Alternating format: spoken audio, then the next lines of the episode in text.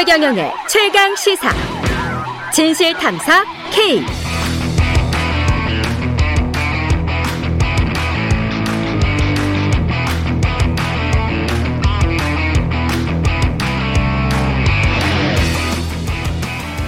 네, 뉴스 속 사건의 진실을 깊이 있게 파헤쳐보는 시간, 뉴스 진실탐사 K. 신장식 변호사님 나오셨고요. 안녕하십니까? 네, 안녕하세요. 신장식입니다. 예, 최단비 변호사님 나오셨습니다. 안녕하십니까? 안녕하세요.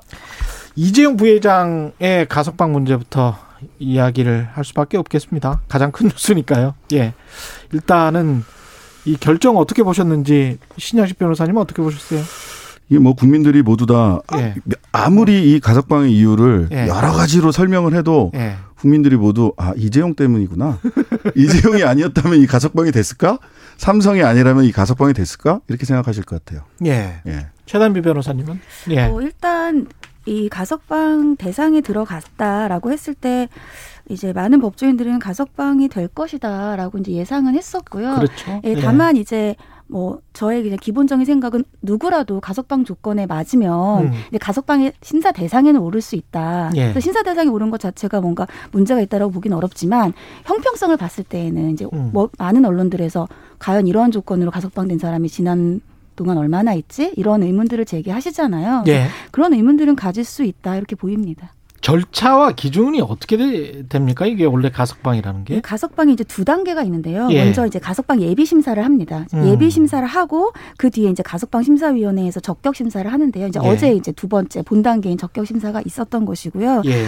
일반적으로 이제 여러 가지를 고려를 합니다. 근데 여기에 대해서 이제 박범계 법무부 장관이 이제 브리핑에서 말했듯이 국가적 경제 상황과 글로벌 경제 상황을 일단 고려했다. 그러니까 이건 이제 이재용 부회장의 가석방에 대한 것이죠. 그렇겠죠. 아무래도. 예. 그리고 사회의 감정이나 수용생활 태도, 또 재범 위험성, 범죄 동기인데 이런 것들 일반적으로 고려되는 사항이라 전반적인 고려를 했다 이렇게 언급을 했습니다. 네, 저로서는 좀 납득하기 어려운 부분이 있어요. 형법 국가적 경제 상황과 글로벌 경제 환경에 대한 고려. 예. 그러니까 그 법률 요건 법률가니까 법률 요건을 따질 수밖에 없는데 그 밖의 사정에서 그걸 고려할 수는 있습니다. 예. 근데 그 밖의 사정 말고 원래 고려해야 되는 사정들이 뭐냐면 형법 제 72조 가석방의 요건을 보면 행상이 양호하느냐. 행상이 양호한 것은 복역을 잘하고 있었느냐. 그렇죠. 사고 안 치고. 예. 두 번째가 개정의 정이 현저하다. 해야 된다라는 거예요. 개정의 정이 현저하다는 거는 반성 제대로 하고 있느냐라는 건데요. 이 사건을 두 개로 좀 나눠서 볼 필요가 있습니다. 하나는 지금 그 복역하고 있었던 사건은 국정농단에서 86억 5천만 원 정도의 뇌물을 줬다라는 건데 왜 뇌물 줬냐. 경영권 승계 이슈가 있었기 때문이다. 라고 얘기가 됐던 거예요. 이게 이제 총론격이라면 지금 이어서 곧 재판이 지금 이제 막 재판이 시작된 소위 삼성바이오로직스 제1모직과 삼성물산의 합병 문제는 경영권 승계를 위한 강론의 구체적 범죄 사실이거든요. 그런데 이 구체적 범죄 사실에 대해서 이재용 회장 측은 납득할 수 없을 뿐 아니라 안타깝기까지 하다라고 해서 혐의 자체를 부인하고 있어요. 개전의 정이 현저한가요 이게? 저는 전혀 계좌의 정이 현저하다고 보이지 않거든요. 그러네요. 예. 네. 이게 뭐죠? 이건 뭡니까?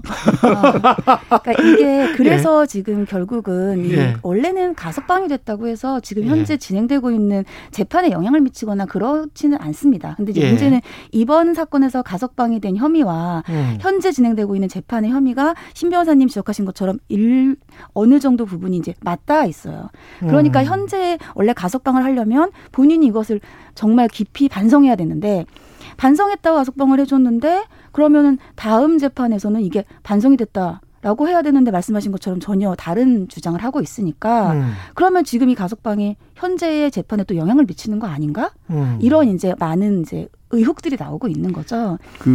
이재용 맞아 말씀. 근데 이제 제가 봤을 때에는 이제 가석방이 여러 가지 요인이 있지만 물론 개선의 정이 있어야 됩니다. 근데 이번 이재용 부회장의 가석방에는 이게 제가 맞다는 말씀이 아니라 가석방의 가장 큰 원인은 일반적인 형법의 가석방의 원인보다는 앞서서 이제 박범계 장관이 얘기한 글로벌 경제 환경, 국가적 경제 상황이 좀 더 방점이 놓여 있다. 근데 이렇게 읽히는 이제 어제 브리핑이었다. 저는 이렇게 봤습니다. 그러니까 국가적 경제 상황이 문제다라고 하면 제가 보기에는 지금 가장 경제 상황에 지금 현재 코로나 경제 상황 때문에 타격을 받고 있는 소상공인들은 전부 다 가석방 해 주셔야 돼요. 왜 재벌만 국가적 경제 상황의 핵심입니까? 예. 뭐 자영업으로 부도가 났는데 피치 못해서 채무를 갚지를 못했어요. 네. 그래서 뭐 들어가시는 분들도 있거든요. 아, 그럼요. 예, 그런 분들 같은 경우에 나와서 내가 열심히 한번 사업을 다시 해볼 테니까 고용도 한두 명이라도 더 늘려보겠다라고 서약서 쓰고 나오면 되는 겁니까? 그게 일반적으로 안 되니까 이제 형평성의 문제가 제기되는 것이고, 근데 예를 들면 지금 얘기해 주신 예시 같은 경우는 그게 글로벌 경제 환경이나 국가적 경제 상황과는 안 맞죠. 그거 이제 범죄 동기죠. 그러니까 범죄를 내가 원해서 한 게 아니라 어쩔 수 없이 그 당시에 빚을 지게 돼서 이제 빚이 뭐 사실 빚진다고 감옥에 가지는 않습니다. 처음부터 사기가 돼야 되지만 그러니까 범죄 동기나 재범 위험성을 고려를 하겠죠. 그러니까 그래서 과연 이러한 앞서서 얘기한 국가적 경제 상황이나 글로벌 경제 환경이 일반적인 가석방의 요건이 될 수 있는가. 신 변호사님 지적해 주신 바와 같이. 그리고 이것이 일반적인 서민에게도 적용될 수 있는 것인가. 그래서 이것이 특혜가 아닌가. 이러한 언급들이 계속 나오는 것 같습니다. 그런데 과거에 했던 또 이런 측면도 있는 것 같아요. 준법감시위원회 설립이랄지. 유산과 관련해서도 언론들이 뭐 대단하게 유산 환원이다 뭐 이랬잖아요. 환원이다. 세금 그럼 세금 낸 거거든요. 세금을 이제까지 선대 회장들이 안 냈었는데 이번에 비로소 조금 낸 겁니다. 제대로. 근데 이게 환원이다 뭐 이러면서 이야기를 하고 뭐 대단한 일을 하는 것처럼 그 만들어서 사람들이 66% 가까운 사람들이 가석방 찬성 이렇게 여론 조성을 한 그런 측면도 있는 것 같아요. 그러니까 KBS 시사직격에서 가스라이팅이다 이렇게 얘기를 하시던데 계속 그렇게 이야기를 하잖아요. 이 사람 안 나오면 큰일 날 것처럼. 근데 한양대 이창민 교수가 쓴 그 실증 논문을 보면은요, 재벌 총수들이 그 구속됐을 때, 그 다음에 아예 무죄로 석방됐을 때는 경제적인 영향이 거의 없어요. 거의 뭐 큰 차이가 없더라고요. 그런데 3.5 법칙이라고 해서 징역 3년에 집행유예 5년 이렇게 나와가지고 바깥으로 나왔는데 범죄자의 이미지는 그 회사에 여전히 투영돼 있을 때, 그렇죠. 이때 경제적 상황이 가장 경제 지표가 안 좋아지고 주식 지표도 안 좋아지거든요. 근데 지금 가석방으로 이제 그 이재용 부회장이 나왔어요. 근데 취업 제한에 걸려서 향후 한 6년간은 그 공식적으로 임원이나 직원으로 취업을 못하게 돼 있습니다. 그러다 보니까 이제 사면해야 된다라고 재계에서는 그러던데 이렇게 됐을 경우 사실 말하자면 범죄를 저질렀다라고 하는 이미지는 그대로 회사의 부담으로 갖게 되고 실질적으로 경영 활동을 하게 된다면 이것은 뭔가 또 취업 제한을 우회하는 편법적인 방법으로 하게 되거든요. 그럼 나중에 책임도 안 질 거 아니에요. 그렇죠. 지금도 미등기예요. 미등기 임원이면 책임도 안 져요. 지금도 미등기예요. 그래서 이게 경제적 효과가 실제로 벌어질지는 약간 회색지대다. 경제적 효과가 있을지는. 그렇죠. 이런 부분도 좀 지켜봐야 될 것 같습니다. 근데 이게 앞으로 지금 말씀하셨지만 사면으로도 이어질 수도 있는 겁니까?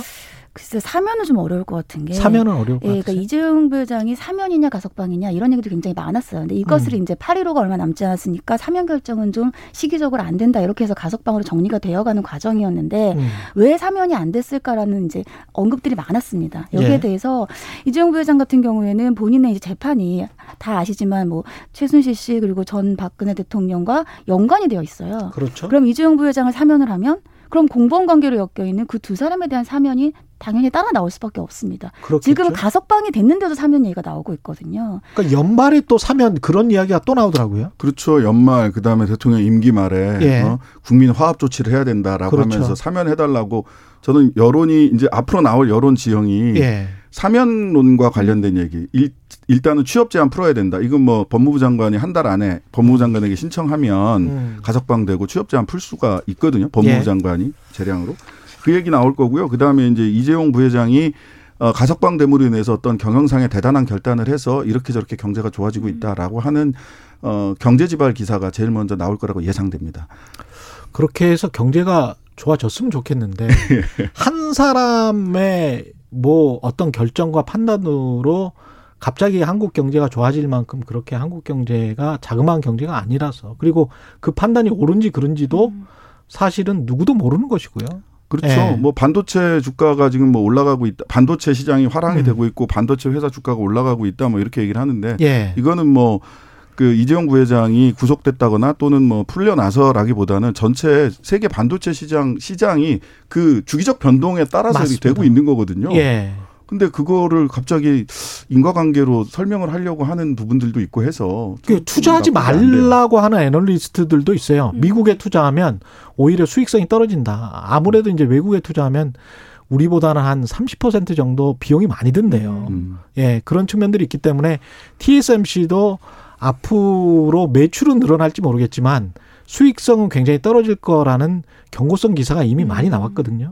그런 측면으로 보면 이게 주주의 이익인지 뭐 한국에서 만약에 고용을 많이 한다는 것도 아니고 미국에서 지금 공장을 짓는다는 거잖아요.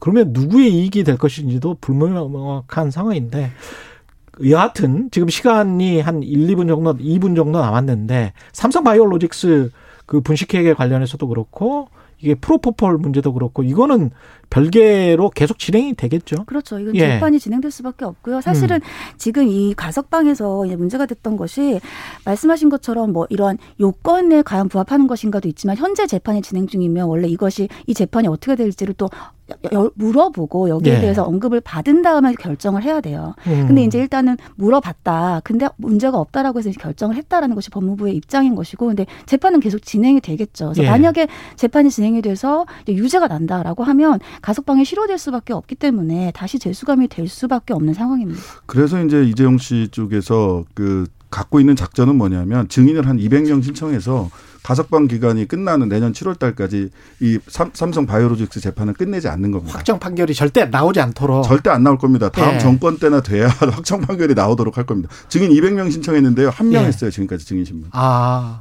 그럼 그거를 재판부가 또 200명을 그때는 또 다 받아줍니까? 그 양승태 재판을 잘 그 스터디를 한 것 같습니다. 이재용 변호인단이. 이게 또 분식회계와 관련해서는 그렇군요. 프로포폴 같은 경우는 사실은 뭐 다시 구속되거나 그럴 만한 정도의 원래 그런 죄질은 아니죠. 그렇죠. 그러니까 금고 이상이어야지 가석방이 실효가 되기 때문에 아마 말씀하신 것처럼 분식회계와 관련되어서 가장 크게 방어를 하지 않을까 예상이 됩니다. 예, 마찬가지 의견이시고요. 네네, 그렇습니다. 예. 알겠습니다. 여기까지 듣도록 하겠습니다. 원래 옵티머스도 같이 하려고 했었는데 이재용 가석방이 너무 많아서요. 예, 지금까지 진실탐사 K 신장식 변호사님 그리고 최단비 변호사님이셨습니다. 고맙습니다. 네, 감사합니다. 8월 10일 화요일 KBS 1라디오 최경련의 최강시사 오늘은 여기까지고요. 저는 KBS 최경련 기자였습니다. 내일 아침 7시 20분에 다시 돌아오겠습니다. 고맙습니다.